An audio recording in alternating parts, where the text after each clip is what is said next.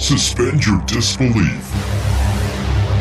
Let yourself be led down a path into the world of the paranormal, where ghosts, shadow people, cryptids, aliens, and all things supernatural dominate. Immerse yourself in a dimension of ominous trepidation with your hosts, Dan, Danny, and Rachel. Welcome to the Phantom Faction Podcast. Welcome to this edition of Phantom Faction Podcast. I'm Danny. I'm Dan. And I'm Rachel. And here we are. And Danny, we're back again. You were you were uh, absent last podcast. You had uh, your daughter's birthday. Well, you're So- a good dad. Yeah, yeah. Imagine foregoing the podcast for your own daughter. I mean, what do you what were you thinking? Imagine that. Yeah, yeah. Twenty years old now. She is. Uh So, oh, Yeah.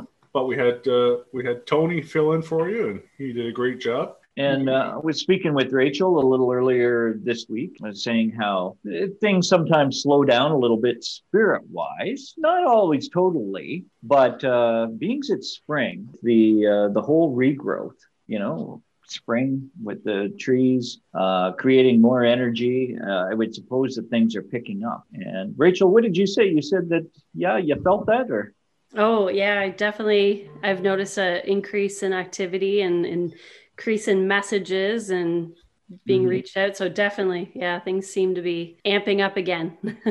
Well, as long as the energy is good energy and uh, Mhm. good good spirits, not like the the creepy thing that uh, our guest has behind him on his wall. And uh, for those of you who obviously can't see, um, he's got a very large picture of the nun from the Conjuring movies behind him. And man, oh man, that's all I'm going to see the whole time we're talking to him. But we would like to welcome Mr. Elliot Van Dusen to the podcast. Elliot, how are you? I'm doing great, guys. Thank you, and thanks for having me on the show. Good. Um, thank you for being here. Uh, Elliot, as per your bio, uh, obsessed with the paranormal. and uh, well, that's a, a big word, a strong word. So, where did your obsession with the paranormal begin? I've always been interested in the paranormal. I believe it was shows like Unsolved Mysteries uh, that kind of got me really uh, intrigued in, in- into uh, the paranormal. Um, I always knew that I wanted to be a police officer and loved homicide investigations and those types of TV shows. But I also loved the supernatural and Unsolved Mysteries uh, was mostly about unsolved murders and and uh, the supernatural. So shows like that hooked me right into it. And uh, then once X Files came out, um, I saw you know the characters Fox Mulder and Scully investigating the cases. So I started to look into uh, investigating the supernatural.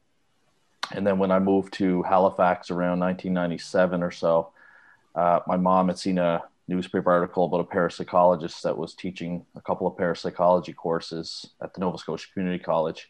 So I had signed up for both of those courses and was later asked to join his research group, which was a research and investigative group called the Center for Parapsychological Studies in Canada, and uh, ended up kind of continuing on from there. Uh, took a bunch of courses. Over the years, I still take courses. Uh, I've taken courses from University of Ottawa. I did their witchcraft course. Uh, that was the one good thing about COVID is that was a, a class that was designed uh, for you to attend in person but because of COVID, they had uh, done an online version of it. So I jumped at the opportunity to take that. Um, I've also studied uh, um, Introduction to Parapsychology from the University of Edinburgh and uh, a bunch of courses from the Rhine Education Center. And like I said, just anything that I can get my hands on, I, I usually do. And did you ever have any uh, ghostly encounters as a kid growing up? Not as a kid, no. Uh, uh, I get asked that a lot. Uh, it, it wasn't any like a lot of people that are involved in the paranormal. Usually, it sounds like they've had an experience. Um, I didn't have any experiences as a as a as a kid. It wasn't until I started investigating it um, that I ended up, uh, you know, seeing a few things. I saw a UFO sighting once up uh, in Beaver Bank, Nova Scotia on an old uh, abandoned military base. It used to be a joint Canadian-U.S. Uh, Air Force base, and we one night my investigative team and I were actually up there doing a haunting investigation. And at the end of the haunting investigation, when we were leaving, it was uh, just becoming nighttime, and sure enough, we saw this like strange white light up in the sky, and it was moving very strange from left to right. It was only one color. It was like a bright white light. Uh, didn't have any uh, beacon lights or anything like that on it. The cameras that we had had fully charged batteries and they all died on us. We only caught maybe one or two second clip of uh, the UFO.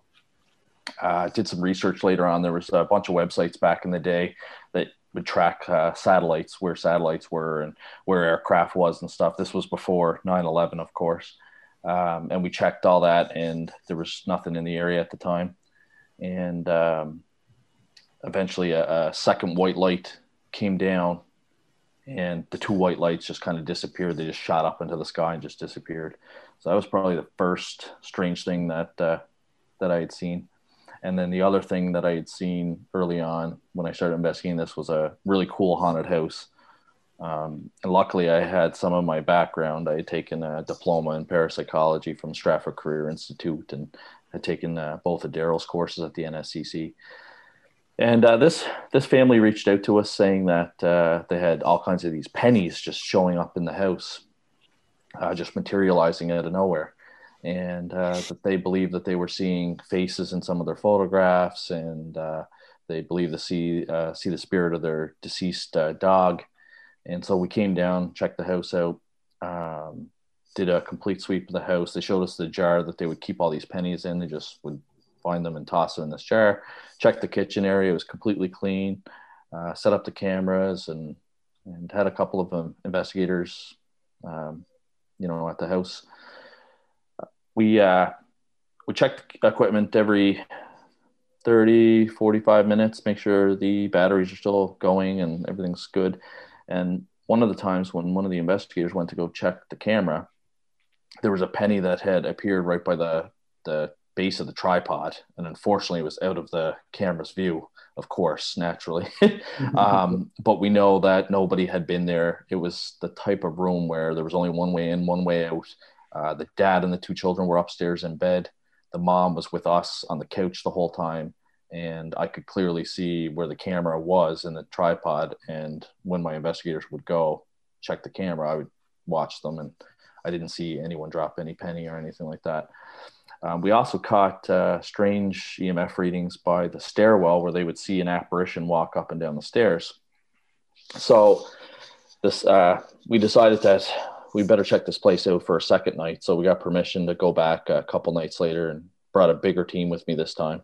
And uh, one thing that we did find out is where the EMF readings, the electromagnetic field radiation readings were coming from by the stairwell. One of the investigators that I had with me had decided to cut the power to the house and uh, see if the readings would stay or disappear. And um, they actually disappeared. Uh, so then once the power went back on, the readings came back, and we were able to determine because it was an older house built in the 1800s, uh, it had some unshielded wires, and that spot by the stairwell um, was giving off a lot of uh, unhealthy electromagnetic energy. Mm-hmm. But the other interesting thing that happened that night, uh, no other pennies showed up that night, but um, we had two investigators situated outside of the house using night vision, and one of them um, actually both of them had seen a figure in the upstairs bedroom and they were radioing and asking if any of us were upstairs but at the time the rest of us were all downstairs. So one of the two investigators that were outside went into the house and went upstairs and went into the bedroom where they saw this figure kind of walking back and forth um, by the window. And he actually saw an apparition of a little girl uh, sitting on the bed. And by the time he called us up uh, to come see it. Uh, it had uh, dematerialized, it was gone. We were talking in the room, and the EMF reader was uh, going off. And we ended up opening up a closet door. That was the only place that we hadn't checked. And uh, as soon as we opened that door, there was five of us in the room, five or six of us, and this ice cold, Arctic feeling air just kind of like went through all five of us at five or six of us at the same time and like took away our breath. That's how like strong it was the EMF reader on the bed uh, went off, and then uh, it just kind of dissipated, and there was a very calm feeling in the room after that. So uh, those those were probably my first two um, kind of brushes with the the supernatural, and that was that was early on when I just started investigating it. You know, um, oftentimes when we're recording our our episodes, we get uh, EVPs. Uh, we hear voices sometimes. Our episode with Morgan Knudsen from Edmonton, uh, we heard had a female voice come through several times. And just as you started uh, to tell us about this haunted home, and you mentioned the dog, uh, the spirit of the dog, um, Rachel and I could hear voices. And I messaged her and I said, "Did you hear that? Like, did you hear the, the talking in the background?" And she was, and she was like, "Yep, I could hear it." So I don't know if it's coming from your location or, or our the, location. The, the only thing you may hear uh, is my nine month old daughter Meadow upstairs screaming. Maybe well, so if you heard a ba- if you well, heard a baby cry, that was probably it. I know the difference between a an EVP and and the baby crying. This was definitely like a conversation, wasn't it, Rachel? Yeah, yeah. definitely. But I did hear the baby. I heard the baby too. I did hear the baby. But uh, yes, if, if, a screamer whoever's listening, if if uh, if you hear any voices, let us know, and we'll we'll get a timestamp going. But uh, uh, very cool, very interesting. Um, you were a police officer for yes. 15 years with the Royal Canadian Mounted Police, uh, and you've written a book on uh, law enforcement um, and their encounters with the paranormal. Yes. Uh, tell us the name of the book and and where how that started. Yeah, it's uh, it's called Supernatural Encounters: True Paranormal Accounts from Law Enforcement, and um, it had it was kind of interesting. So I, I wrote my first book uh, called Evil in Exeter, which was about a, a haunting uh, that I investigated in Rhode Island with a family. And then after I wrote that one, uh, my mother actually had encouraged me to continue writing, and I told her, well, I said, you know, certain cases, you know, such as like the house in Kentville I just described, and and uh, the house in Exeter. Uh, they don't come a uh, come along every day, kind of thing. So I said I'm not really sure what else I could write about. And then I started thinking, you know, uh, about my two passions, which is law enforcement and uh, the paranormal. And then I thought, you know, maybe it'd be kind of cool to write a book about um, law enforcement experience with the paranormal. And there was a couple of books already out about it. They were a few years older though, nothing recent. So I just started by reaching out to some of my coworkers and colleagues, and I was surprised. Uh, you know, a few of them um, started telling me some stories. A friend of mine that worked at the courthouse told me a story, and another guy that did security at the Halifax Shopping Center told me a story. And before I knew it, I started collecting all these these different stories. And I think at the end of the day, I ended up with around 50 stories or so that I collected and then once the book came out, of course, people, I always put my contact information in the book and uh, my website and stuff. So um, people started contacting me, other law enforcement people with more stories. And so um, I started collecting them and, and, I'm working on a sequel to that, which I hope, uh, hope will be out in the fall. But I don't know if it was because of my background in law enforcement and the fact that people knew I was involved in researching and investigating the paranormal that they felt comfortable with me to talk about it because a lot of law enforcement people don't really talk about the paranormal. Um, I, it depends on the environment you're in. The environment that I worked in, um, people were not so receptive to the paranormal.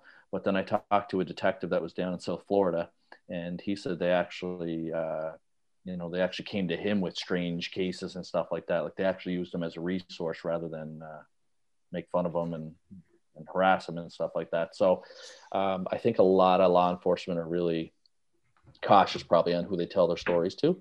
Mm-hmm. um, but uh, yeah it just kind of it just kind of evolved uh, from an idea that i had. And, and uh, like i said it's it's worked out really well because uh, i'm getting even more interesting stories and stuff uh, that i'm writing up now. So I, I read a story uh, where an officer uh, used to work. He was with the Pennsylvania State Police, and in his I, they call them barracks, we call them detachments.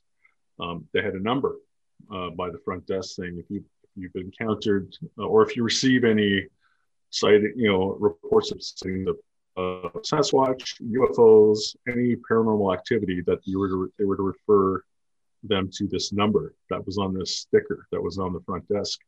It almost seems like a little X Files ish, right? A little, yeah, uh, for sure. But did the RCMP ever have anything like that that you know of? Uh, the one thing that the RCMP did have back in the before the 80 before the 80s, the 80s was really the end of it. The RCMP actually used to investigate UFO sightings. And one thing that I had come across, which was kind of interesting, when I was going to university, I went to St. Mary's University in Halifax, Nova Scotia, and I had had a meeting with uh, Chris Styles, ufologist, that's here from uh, Halifax. He's um, famous for working on the Shag Harbor UFO crash.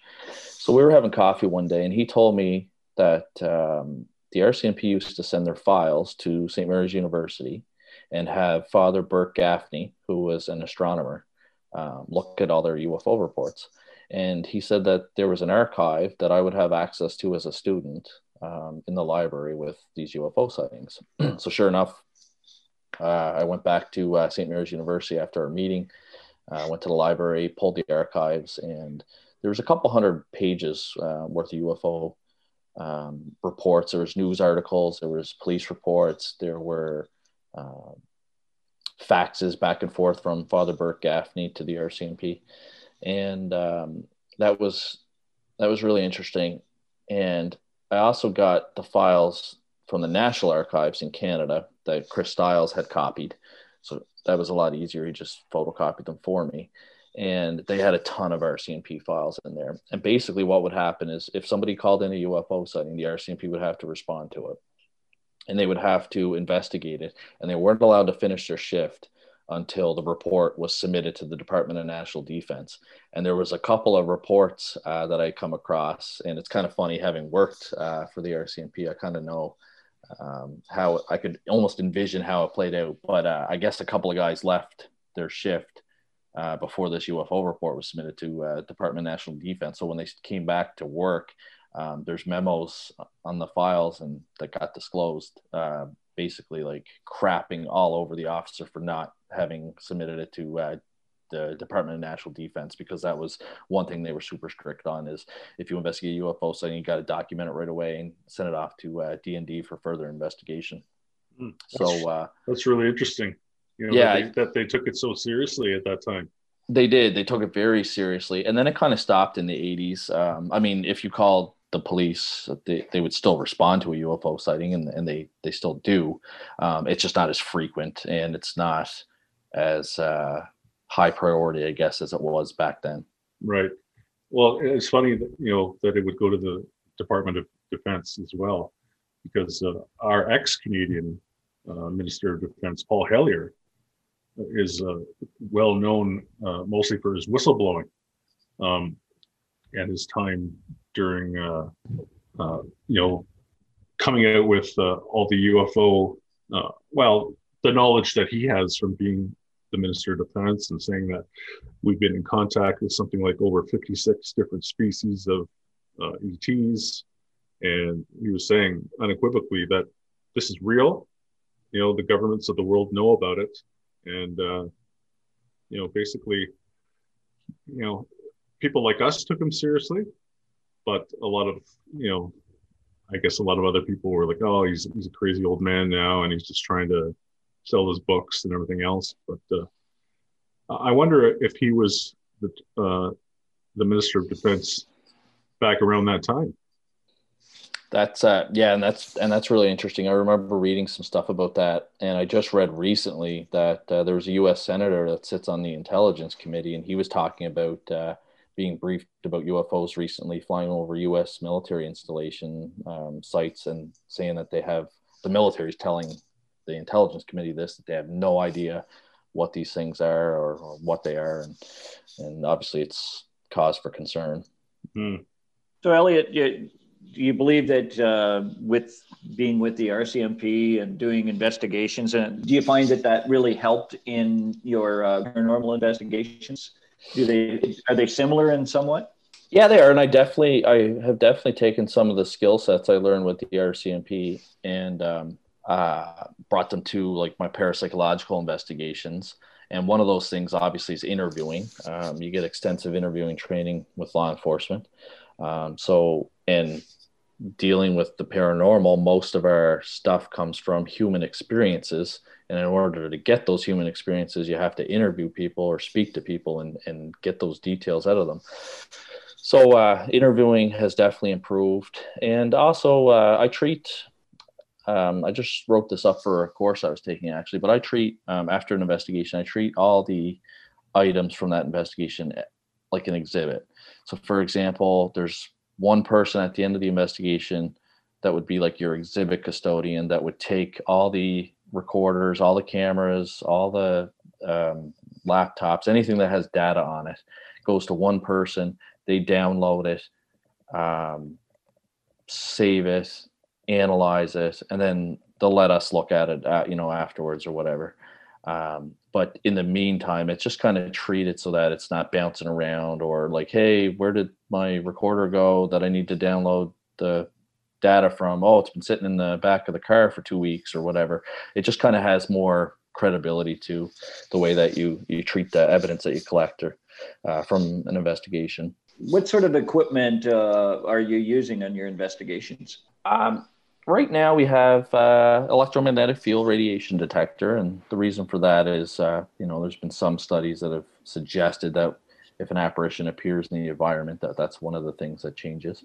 Um, we also have a FLIR thermometer uh, which is really great because not only uh, does it collect surface temperatures that's the other thing people um, sometimes don't know about the laser thermometers or the FLIR thermometer is that it doesn't detect the temperature in between the air. So if you feel a cold spot between you and your friend, it's not going to capture that temperature. It's going to capture surface temperature because that's where the laser's hitting. Um, but it's really it's really cool like the FLIR because you can get like the thermal imaging. And if you like put your hand on the wall for two seconds and pull it away and, and shoot the FLIR at it you'll actually see your handprint on the wall. So theoretically you know if you're hearing footsteps and stuff like that coming towards you you can point the FLIR at the ground and see if you see any footprints or anything like that. The only problem with the paranormal is uh, in most cases actually thermometers don't actually pick up temperature change. It's the human perception and, and what we feel. So most people report feeling a cold spot, but our equipment doesn't really pick up on it. But still important to have. Um, we're really excited. Uh, we just ordered. Um, uh, it's basically a gas detector, and a lot of the, a lot of these tools, like there's no real tool made specifically for ghost hunting. We we don't have any piece of technology that can actually detect human consciousness.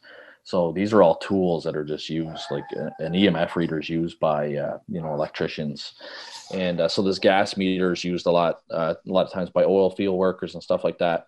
But two things that it's uh, I'm excited to test out is uh, it detects CO2, and there's been some recent studies saying that CO2, carbon monoxide, has been related to people seeing um, apparitions and experiencing haunting activity because of the uh, you know change in the in the brain and stuff like that from carbon monoxide poisoning basically.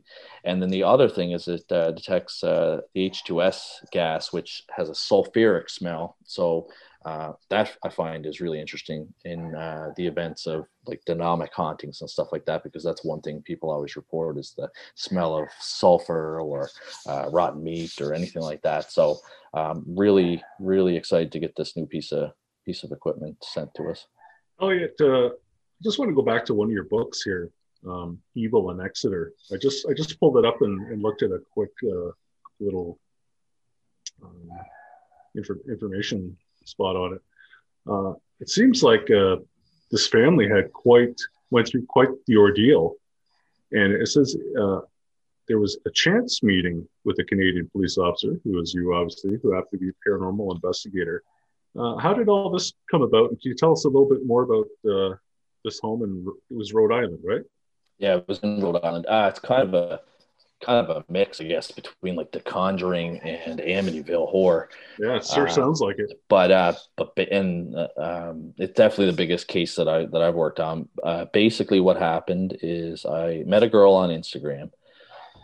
I started talking to her back and forth. Uh, she had looked like uh, Dana Scully. And so I had made a comment just saying, like, hey, you look like Dana Scully. She sent me a private message saying, uh, I actually won a top 10 lookalike for Gillian Anderson, sent me a picture of the magazine. I thought that was really cool. And we started talking. And I was single at the time. So I decided, you know what, is like, you only live once. I'm going to fly down there. I'm going to rent a hotel. Maybe we can hang out for the weekend. You can show me around Rhode Island. I've never been there. Um, so it was really cool. I got the, she showed me like where the Conjuring house was. She showed me uh, where the Devil's Footprints are in North Kingstown. Uh, I got to see like a bunch of cool, you know, sites down there. Uh, Mercy Brown, she's a alleged vampire that's buried right in Exeter. So um, got to see a lot of cool things. Uh, kept in touch with her, and then the second time when I decided to go down, she said uh, I could stay at her house, but she warned me. She said like uh, we've you know my whole family's had haunting experiences our whole life. We were on the TV show uh, that was done by uh, Taps, the Atlantic. Ghost Hunters. Go, yeah, Ghost Hunters. That's it. Sorry. Right. Um, that they were on that show, and I actually found the episode, and um, the episode matched the story that she was telling me. And uh, so, anyways, I'm like, oh yeah, I was like, I used to investigate the paranormal, not too worried about that and whatever. So I get down there, and pretty much as soon as I get down there, activity um, starts to happen. Uh, her her two kids didn't sleep for four days straight. They kept hearing scratching noises on their wall. And as a police officer, like I'm like, okay, well, I'll go outside and take a look. Maybe it's like a squirrel at the windowsill, or uh, maybe the tree branches are too close to the window. But there was absolutely nothing like even near the window. Um, we couldn't hear the scratches ourselves, but the kids kept saying that every time they try and fall asleep, that uh, they'd hear the scratching. Um, I heard footsteps approach me, uh, three distinct steps approach me. Um, there was a time I was in uh, the little boy's bedroom doing a house blessing, and I saw the doorknob turn as if somebody was coming in. And so I stopped for a second and waited. No one came in, and I went and opened the door, and there was nobody there. Um, and uh, the nearest person was uh, downstairs. There was another time at uh, close to three o'clock in the morning, the fire alarms started going off in the house on their own. And uh, it was one of those systems where if one goes off, they all go off, they're all connected, and they would not turn off. There was no fire. The only way that they would turn off, uh, ironically, is earlier that day we had been to the Catholic Church and had got some holy water, and they would only turn off individually once splashed with uh, with holy water there was like house flies, like hundreds of house flies showing up uh, out of nowhere. Like doors and windows were closed. There's no way that they could get in. We had to buy those like strips, and within like minutes, there was like over 60 flies caught on uh, caught on the the fly stick sticky paper. Uh, there was strange uh, cell phone messages. So Haley's uh, routine is uh, pre-kindergarten in the states you have a choice sending your child to uh, the morning class or the afternoon class. So her daughter went to school full time the son went in the afternoon for a half day. So daughter was gone. It was just uh, haley and her son. They went downstairs to do their morning routine which is to make sure the cats have uh, water and food. And they uh, when she came upstairs her phone was lit up as if somebody had sent her a text message. So she thought it was me or her mother. So she checked it and it said, um, "Hey Siri, Malik, dirty girl," and she, and the response said, uh, "In my realm, you can be anything." And so she sent, she took a screen capture of it and called me at work, and uh, she was freaking out. And I'm like, okay. I was like, well, calm down. Like, we'll figure it out. Like, maybe, you know, I'm thinking maybe her son spoke into the phone or something like that. You know, I'm trying to think reasonable and uh, did a few tests. I did one on my phone. I did one on my buddy that is also with AT&T Network down in the States. He's my uh, co-founder. I had him do it on his phone, and I had another friend uh, in Nova Scotia do it on his phone. And the three of us all got the same response, which was not in my realm. You can be anything. Um, so obviously, iOS wasn't programmed to for you to say that and, and get that response. And so I started thinking, well, maybe the name Malik uh, is this entity's name. So I started doing some research, and what I came across was um, the name Malik, which actually before before I did the research on that, two other things happened. So the other thing was is uh, her son had brought her a photograph uh, that he had draw, drawn, and it was a stick figure with like blue swirls all around it. And she said, "What's what's this photo?" And he and he said, "That's the boy that likes to play in the fire in the toy room." And she's like, What? And he's like, Yeah, I see this boy that likes to play in my toy room and he's always surrounded by fire. So she's like, Okay. So she, you know, updates me on that. And then it was getting close to noontime. So she went to go get him dressed. And the statue of uh, the Virgin Mary that she keeps on the kid's armoire was face down on the floor. And it had been there for roughly six months and had never moved And again, I chalked that up to, you know, maybe the kids had bumped the armoire and it fell over. That's possible. Um, I've seen them actually climb on this thing to turn the TV off, though, and it never falls over or moves. But I mean, it is possible. I can't rule that out uh, because you know it wasn't. I didn't see it and it wasn't recorded. So I start doing some research on the name Malik, and it actually turned out that uh, there's a demon in the Quran named uh, Malik, and Malik is kind of like a higher up demon that's in charge of um, basically like hell and like punishment in hell. And he um, is kind of like a torturer. Uh, he's got like 19 other demons underneath them. Um, he's kind of known as a tormentor. And um, he's considered like a king or like an archangel uh, in the Quran. And it was interesting because several years before this all happened, there was he I assume he was from an Arabic background, but he was a medium, and he had reached out to Haley's sister and said, "I have a message to pass along to your sister." And he said, "There's a jinn attached to your sister." That's not very nice. And of course, when I I had never heard of the term jinn, so I looked it up, and basically, jinn in the Quran is uh, basically a demon and they can be good or bad. Uh, but this this fellow had said specifically that it was bad. So after all those like three events or whatever, I booked another trip to come down. And and again, like I said, when I was down, things were happening, doors were opening, closing, and eventually we had to call in a uh, uh, a medium to help help clear the house. Uh, the family did have a Roman Catholic priest, um, Father Bob Bailey. Actually, he's been on a few paranormal documentaries. He's with the Providence uh, diocese, but uh, unfortunately, he had been transferred out of deliverance work, which is the the proper term for like exorcism type work, and he was working in the hospitals at the time, so he was unable to help us. So I had to resort to uh, using a medium that we we trusted. You uh, you made mention about uh, doing a house blessing. What was all involved with that? Um, I had uh, after I'd reached out to Father Bailey uh, and he couldn't help us, he gave us a few of the prayers that they use um, in their deliverance work.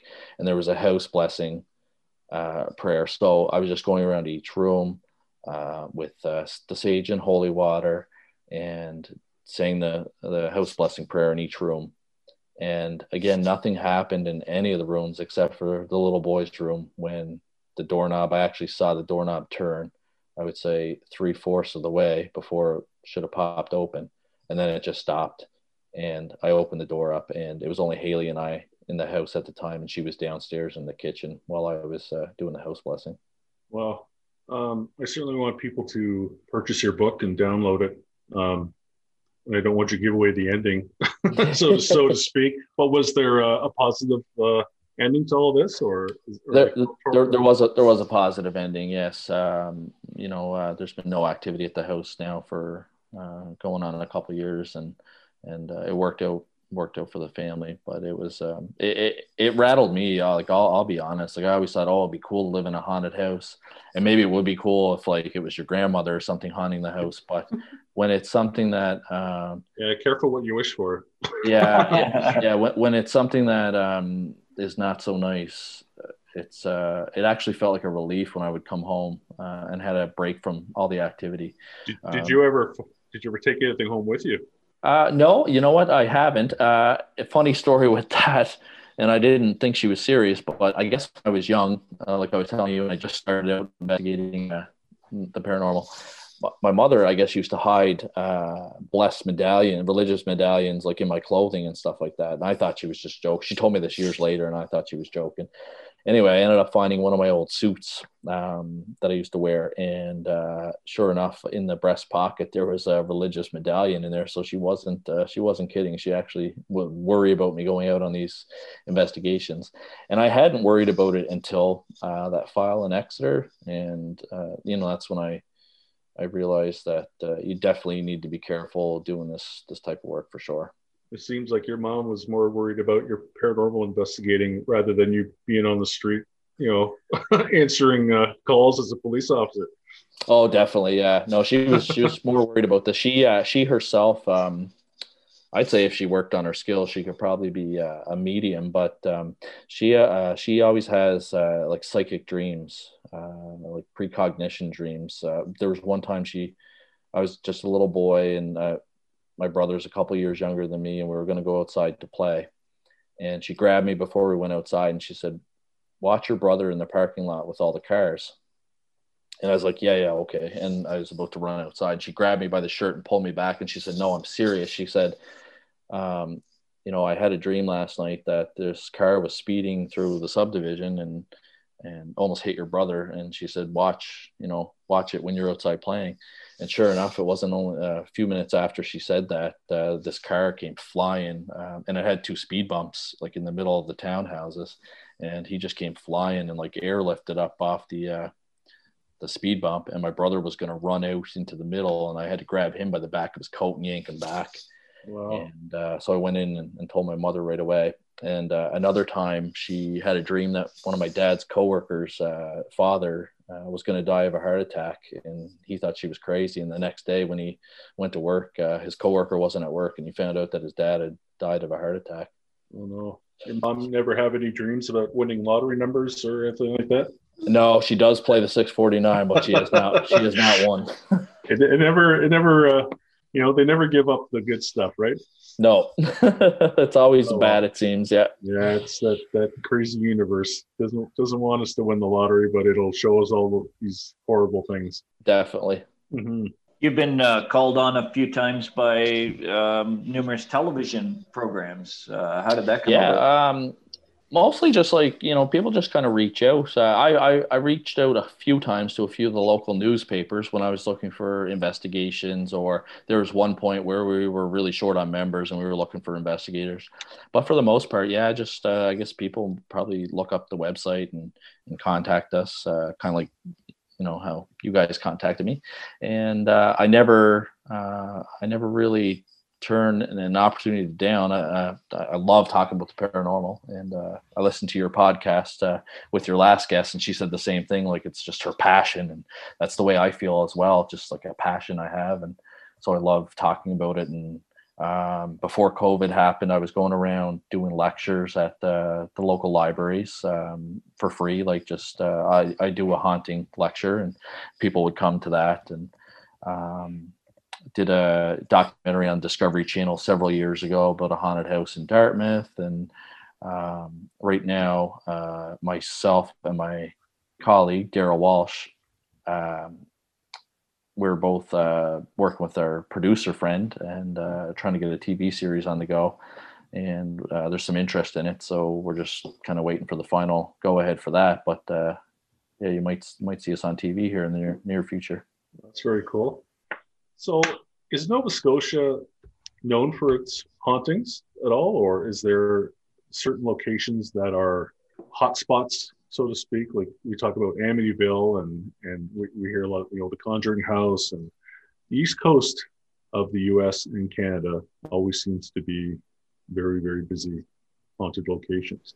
And I don't know if that's got something to do with the ocean the energy that they feed off from from the water, or if it's just the land, or or you know who knows. But uh, it seems like the East Coast is a hot spot, and uh, we don't. We, have had uh, Vernon Oickle. Uh, I don't know if you're aware of him. We've had him on the show and talked about haunted Nova Scotia. Yes, yeah. But, but uh, can you tell us a little bit more about? Give some insight as to what's going on out there, or well, I, I personally think it's a combination of a few different things. I mean, there's certainly some spots in Nova Scotia that uh, are unique. For example, Blackett's Lake in Cape Breton, Nova Scotia, has had uh, reports of ghost sightings. There's lots of ghost sightings. There's been lots of horrible drownings on the lake. So um, a lot of people see apparitions late at night but there's also been uh, UFO sightings around there, and people have reported like their compasses fluctuating uh, irregularly and stuff like that. And we know through certain studies, such as uh, Michael Persinger when he was still alive uh, with Laurentian University, that uh, the Earth's geomagnetic field can affect what we see um, I actually have uh, ordered uh, the home version. So one of his research assistants got uh, the patents for the God helmet, is what it was called, and it was a helmet that you put on yourself, and it increases the uh, electromagnetic activity in your brain, and it's supposed to make you more psychic and possibly see apparitions. People have reported seeing ghosts. They've uh, reported seeing religious figures such as Jesus and the Virgin Mary. So I actually, um, actually have the device sitting here on my desk. I just haven't had time to uh, put it together, and it runs off Windows, and I use a Mac. So there's a few little complications there that I'm still trying to sort out. But um, it's one of the research things that myself and Daryl Walsh uh, will be working on in the in the near future. Um, so there's certainly some spots in Nova Scotia that it could be the environment causing you know some of these sightings. Uh, the other thing is, is obviously we have a very rich uh, history from uh, the UK here. Um, a lot of our towns and stuff like that, uh, like Inverness, Cape Breton, is named after Inverness, Scotland. So there's a lot of um, there's a lot. Actually, Nova Scotia itself means New Scotland. So uh, there's a lot of history there and a lot of folklore.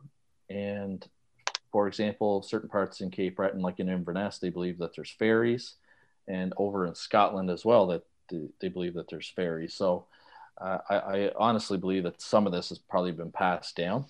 And where my background is criminology and sociology, I find that really interesting, um, especially the sociological aspect of it.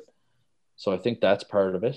And I mean, the East Coast, you always hear the typical, you know, it's laid back back here and uh, it's more open and people are more friendly. And uh, I just think that maybe, um, you know, we've done studies in the parapsychological lab that when you're relaxed and you're laid back and you're at peace, you're more susceptible to um, psychic activity or psi activity.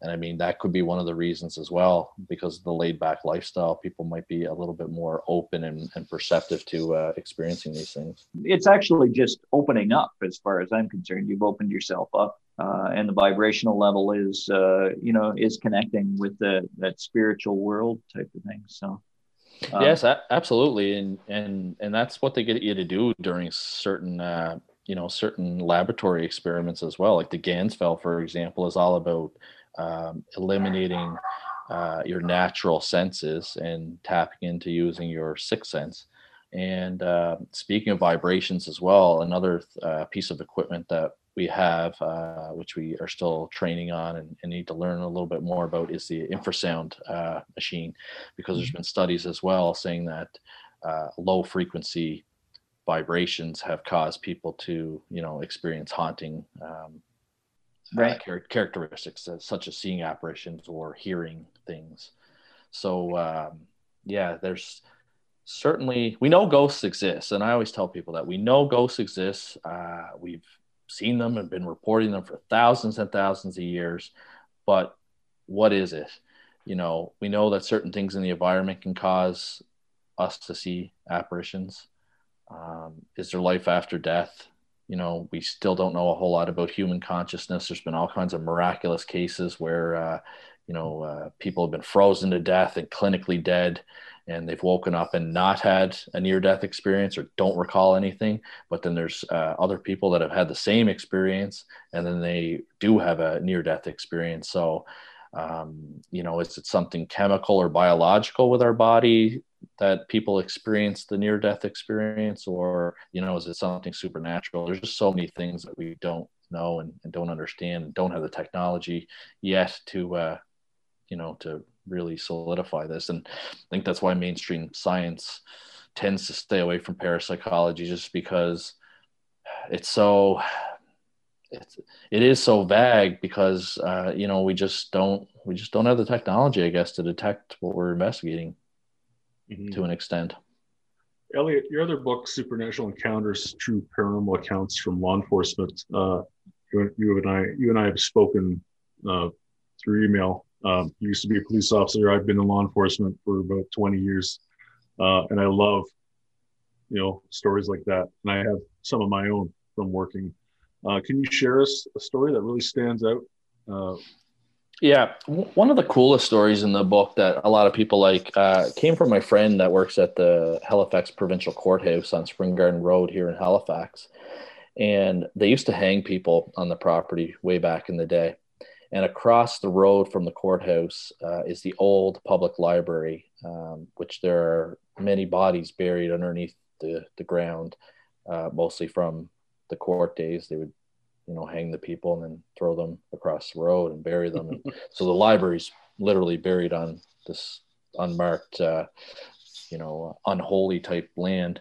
Um, so in the courthouse, what they would do after the gallows were done, you know, their lifespan from from hanging people's they wouldn't waste anything back then so a lot of the wood from the gallows uh, were used during uh, renovation periods for the courthouse.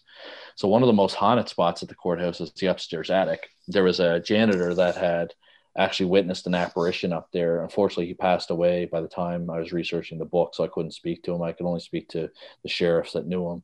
Um, but uh, they said that he had seen an apparition up there and he was terrified. He would never go back to the attic to uh, to clean up again. The other thing that my my friend told me is that every time they did renovations on the courthouse, they would always find these shoes, these old leather shoes, hidden underneath floorboards and in the wall and stuff like that. And I thought that was really interesting, so I started doing some research on it. And uh, it's actually something that humans have been doing for several hundreds of years. So um, archaeologists and anthropologists have found uh, that back in the day, people thought that hiding leather shoes and other strange material, such as a, a, dried out dead cat and things like that, into your walls would actually ward off evil spirits and demons and stuff like that. So the, the courthouse actually has all these like leather shoes buried throughout it. So I thought that was that was really interesting. And uh, one night he was working with uh, two other sheriffs and two cleaners, so there was five of them, and they kind of broke up their um, their uh, duties for the night. And so, in the Halifax Provincial Courthouse, there's a grand staircase as soon as you walk in, and underneath the staircase is like a secure door that leads to the eventually to cells and to the judge's chambers and stuff like that. So, my my friend decided to take that patrol and make sure everything's secure and he swiped his card he said and he went to open the door and it just started opening and something behind it grabbed it and slammed it shut and he said uh, this is an old courthouse so it doesn't have uh, the best like air conditions and things like that. So um, he, he said it wasn't like a heat pump or it wasn't you know the windows weren't open. It wasn't a draft basically is what he was trying to say. But something had ripped that door from him. So he quickly swiped his card again thinking that maybe a prisoner somehow got out of cells. And he opened the door and he said once you're into the hallway it's a very long uh, hallway with nowhere to go. And he said there was absolutely nobody there. And um, he said uh, just like he got like a, a cold feeling come over him. And and he said uh, that was the only experience that he had had at the house besides seeing these uh, leather shoes and stuff like that buried buried uh, in the walls and the floorboards. Um, but uh, i mean yeah it's a it's a very very interesting place. Uh, i mean you can imagine the residual energy that would be associated to uh, the wood that was used in the gallows and then having it uh, you know used during renovations for a courthouse. Right. Even even the explosion um, that halifax had way back when uh, uh and we spoke about that with uh, mr Oickle when he was on the show. Yes he probably talked about i'd imagine he probably mentioned the five fishermen restaurant he mention that no but go ahead so, so the Five Fishermen restaurant is a fantastic uh, restaurant. Actually, if, if you like seafood as well, they they do have other things other than seafood, but obviously it's uh, called the Five Fishermen, so it's mostly seafood. Um, but it used to be a funeral home, and it actually housed the bodies from the Titanic when the Titanic sunk. They uh, had some of the bodies from there because we have over 100 people from the Titanic buried here in Halifax, and it also acted as um, a house for the bodies from the Halifax explosion. So it is a very uh, old and haunted restaurant, and it's usually the upstairs bathroom that people report experiences. And uh, some people have seen a man with a with a tall hat on up there. Um, I've been there several times. I haven't had any experiences. The last time I was there, though, I asked the waiter that I had if he, um, you know, had any experiences while working there he said he didn't personally, but he pointed to his friend that was working at the bar and he said the bartender has. He said he told us one night that he was closing up and he was upstairs near the the bathrooms and there's also staff offices up there. And he said he was walking down uh, towards the office and he could hear the sound of metal hit the floor. and he turned around and he found an old skeleton key that had just materialized out of nowhere. Um, and uh, so anyway, he ended up bringing it into the office to, for the manager. But um, they also said that you know staff obviously experience a typical restaurant type haunting characteristics with glass breaking and opening uh, up and finding chairs taken down and you know just your typical um, your typical like restaurant type stuff that you would expect during a haunting. Have you ever asked them to investigate the restaurant? I haven't. I haven't asked them personally. I know. Um, I know they're. Uh, they would probably let you in after hours. I know, like obviously during hours, Right, they, right. they probably wouldn't. But uh, no, I've never. I've never asked them to. And are people pretty perceptive or are they standoffish when you approach them and ask them, you know, to investigate locations or do you wait for people to come to you? I mostly. I mostly do wait for people to come to me. There are um, three spots. Uh, they're all private residences, I do believe, that we want to reach out to.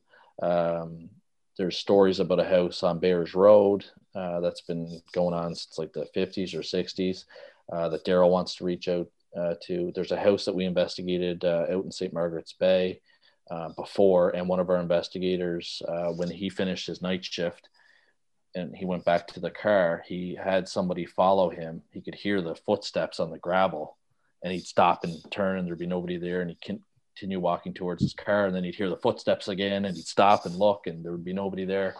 Um, so uh, we want to reach out to the new owners of that house and see if they've had uh, any experiences as well. And then uh, there was another house in uh, Cape Breton that uh, we just recently uh, approached. There was nobody home, left a business card and stuff like that, but um, never heard back. Maybe one of the spirits stole the business card before the homeowner saw it. You never know. You never know. I even uh, I even really re- uh, recently put a uh, ad on Kijiji, like just a free ad, um, you know, saying that uh, we're around if if you have anything for us to check out. I find it's been very it's been very slow here.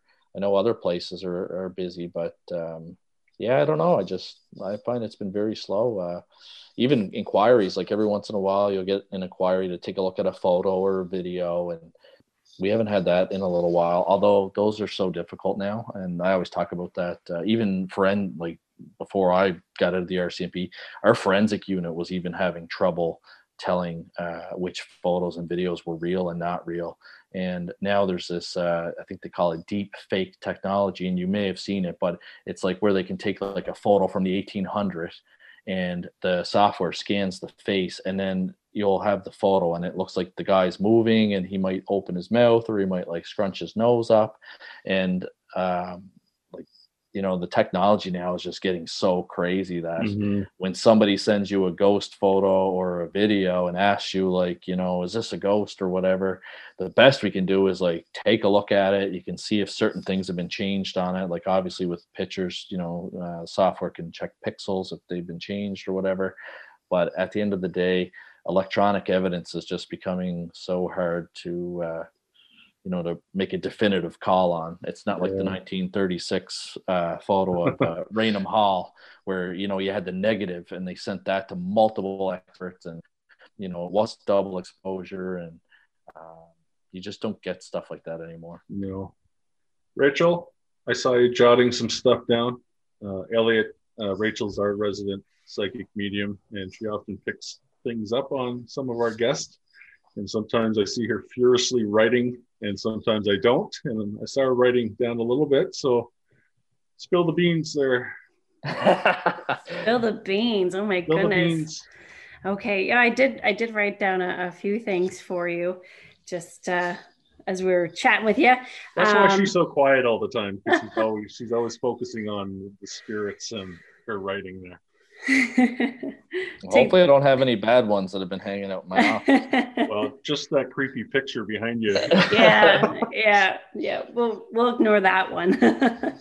um, no, I just got pretty positive stuff for you. Um, uh, I felt a really strong male energy around you too. That was trying to encourage you to keep going with the trusting your instincts. You you do, but just kind of keep going with that. Um, and what you're working towards you will succeed at that. It's just um, you're gonna like run into people that are more willing to help you down the road. And it just kind of like mm, doors just keep opening is what i got, got for you. Um, and there I, I get to like you might have like little signs coming to you that you're not actually really noticing. So you're you're asked to kind of maybe pay a little more attention to those. And daydreaming for you is a good thing because that actually is um, it's what you act upon. Those little daydreams you get that's what your your helps you. So act upon those a little bit more and remember to have a healthy balance between work and home. That's uh it's interesting that you said uh about the signs because i always um i always say that like i am like the least psychic person uh on the planet so so it's kind of funny that you say that because that would not surprise me at all yes, there. I got very indicating that like we're giving him signs, and he's just like, eh. Have you been finding dimes at your home or in odd places at all? No, I haven't. I still have the pennies from the the Kentville case in my file cabinet here in the office, but um, no, I uh, I haven't uh, had any coins or anything. I did recently purchase, and I'm disappointed because nothing's happened. But I do realize that sometimes hauntings can take a while. But um, kind of an interesting thing. Daryl and I are kind of interested in heart, uh, haunted artifacts, and he had bought uh, a painting um, called "The Crying Boy." Um, the, over from the artist over in the UK, and I guess like this guy made all these like crying boy different paintings and stuff like that, and they weren't selling very well, and um, like basically people buy these and they get cursed and their houses have burned down and the painting has not melted. Um, actually i saw one lab analyze the painting. And the reason why the painting survived although everything else in the house perished is because whatever the artist puts on the painting actually protects it. It's like a fire retardant. Oh. and uh, so that was the reason it's not you know anything supernatural but you know still kind of cool. So uh, one day i'm just you know scanning facebook and i saw in one of the paranormal facebook groups or whatever somebody po- posted this image of this haunted ugly monkey and uh, it said um, you know they're like well, what the heck's this and i'm like oh it's like that's kind of interesting right so i i did my research and saw if i could track down the owner of it so i ended up finding out that the owner uh, of it lives in missouri and managed to track him down. So I asked him, I said, what's the story with this item? And uh, he said that uh, his parents own a flea market down there. So they go around and they buy different things and resell it. And this gentleman had created this monkey, and for whatever reason, they don't know why. And he shortly after died. And his sisters went into his house and cleaned everything out and sold everything. And they hated this monkey. So they definitely wanted to get rid of this monkey. So the flea market owner's um, son took the monkey. And he told me that he has actually seen it uh, move position out of the corner of his eye. Him and his girlfriend would go to work and come home, find the monkey in a different place. It started to really like freak them out, so uh, she made him lock him up in a trunk with a um, like a padlock on it, and so they were selling it. So I went back to the list of items that he was selling to see if there was any other like haunted items that he was selling because I know eBay and like Etsy can be ripe for uh, you know fraudulent haunted vessels, and uh, there was nothing. So anyway, I took the risk on it and uh, purchased it, and it arrived. So I have it uh, here in my office, and I set up. Uh, I, I, checked it out with the the FLIR and the EMF reader, and there was nothing. And uh, I set up a Nest camera uh, because we have three Nest cameras, and they send alerts to um, to your phone and anything like that. Uh, the only thing that it did was send two alerts, and when I watched the video, it was the sun coming in through the window, just kind of changing the dynamics of my office. There was no movement from the the monkey, so I'm I'm still monitoring that situation. All the bananas aren't going missing from your kitchen. No, there's been no, no bananas missing. I got him sitting. I have a movie replica of uh, the doll Annabelle, and uh, he's sitting in the case with her, and uh, there's been no movement from the two of them. So. Any other new books in the works or anything you've got going? Just uh, yeah, just the more supernatural encounters from law enforcement. I probably have roughly maybe thirty stories collected already.